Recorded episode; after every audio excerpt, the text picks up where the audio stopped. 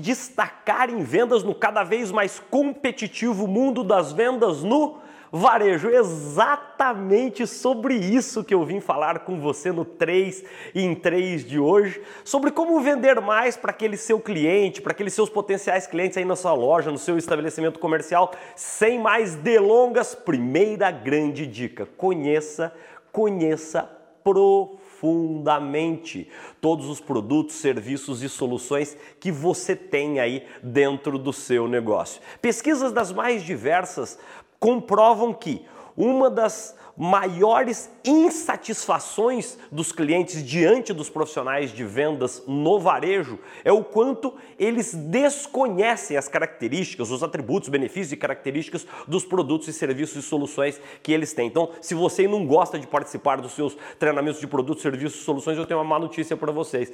Quanto mais você conhecer profundamente seus produtos e serviços, melhor preparado, melhor preparada você vai estar para vender muito mais aí para os seus clientes. Conheça, conheça muito bem tudo aquilo que você vende aí dentro do seu negócio. Segunda grande dica: transforme cada venda em uma experiência memorável. E para falar em experiências memoráveis, a gente não pode nunca fugir do aspecto humano. Humanize o máximo que você puder o seu atendimento. Trate o cliente pelo nome. Tenha um gestual que demonstra de forma mais genuína o quanto que você quer ajudá-lo, o quanto você quer servi-lo. Sempre analise ali o ambiente da sua loja, do seu estabelecimento, se ele está limpinho, se ele está com todos os produtos ali bem alocados. Então transforme o seu local de venda no local de oferta de uma experiência extremamente positiva para cada um aí dos seus clientes. E a terceira grande dica, terceira grande dica, tá certo?